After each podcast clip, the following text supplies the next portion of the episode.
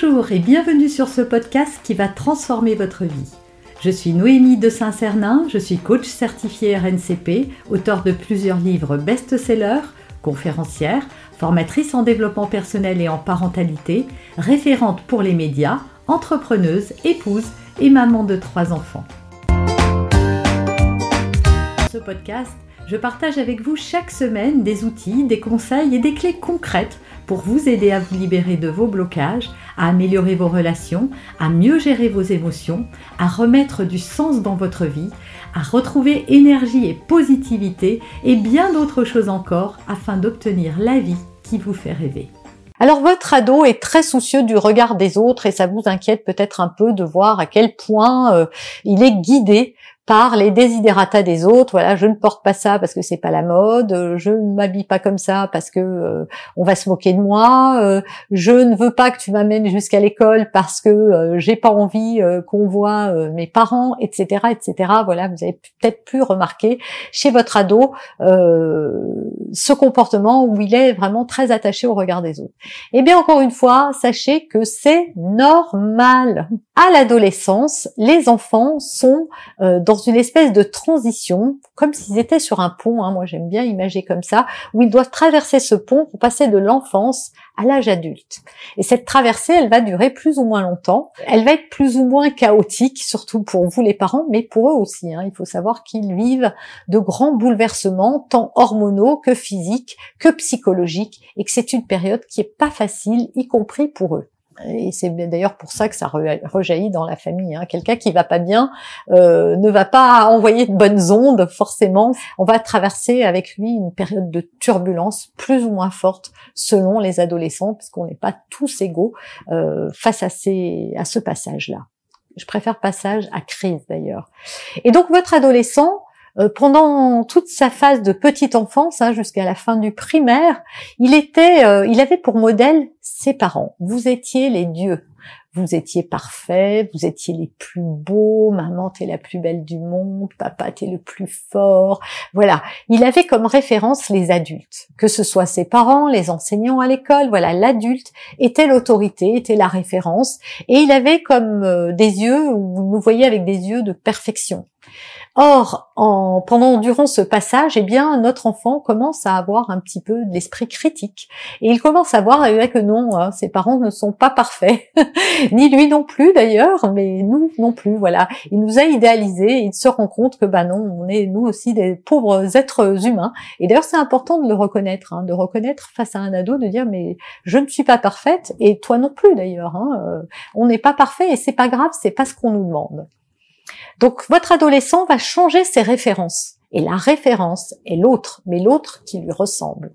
Et donc ces références, ben, ça va être qui? Ça va être les copains ou les gens à l'école, en tout cas les, personnes au lycée ou au collège. Et ces références-là, pour lui, elles sont ultra importantes parce que euh, l'adolescent, comme n'importe quel être humain, a un besoin très fort d'appartenance.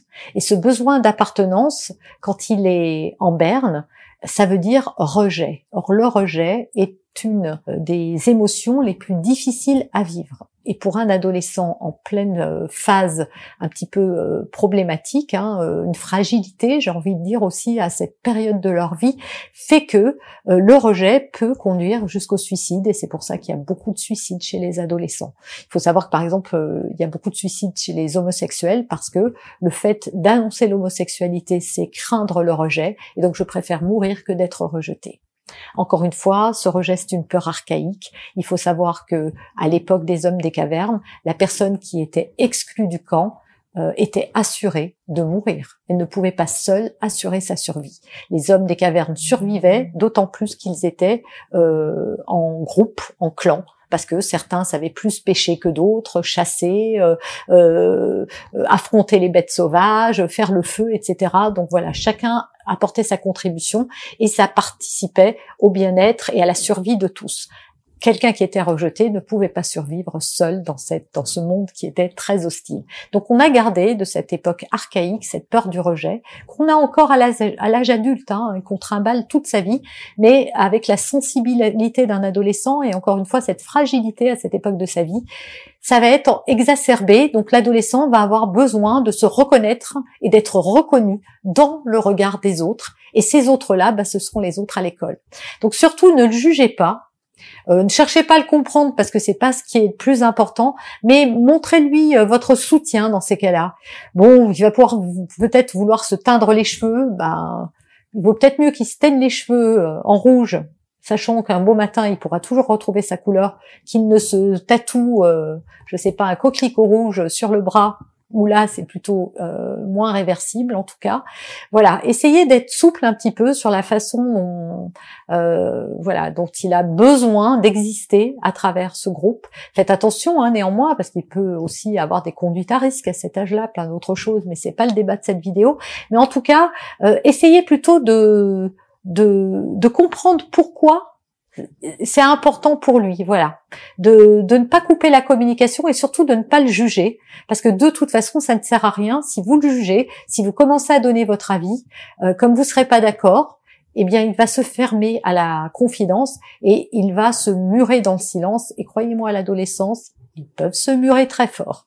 Donc si vous avez envie qu'ils continuent à communiquer, c'est vraiment la base pour justement arriver à suivre un petit peu ce qui se passe, et eh bien restez ouverte au fait qu'il soit soucieux comme ça du regard des autres. Ne vous dites pas qu'il est dépendant ou qu'il n'a pas assez de caractère, ça viendra à moins que vraiment ça, il y a des grosses déviances et qu'il fasse n'importe quoi. Hein, mais mais si c'est juste euh, de vouloir être habillé comme tout le monde, de vouloir faire un peu ce que la majorité des autres font, bah dites-vous que c'est juste un peu normal et que c'est une manière pour lui d'être intégré et de se sentir intégré.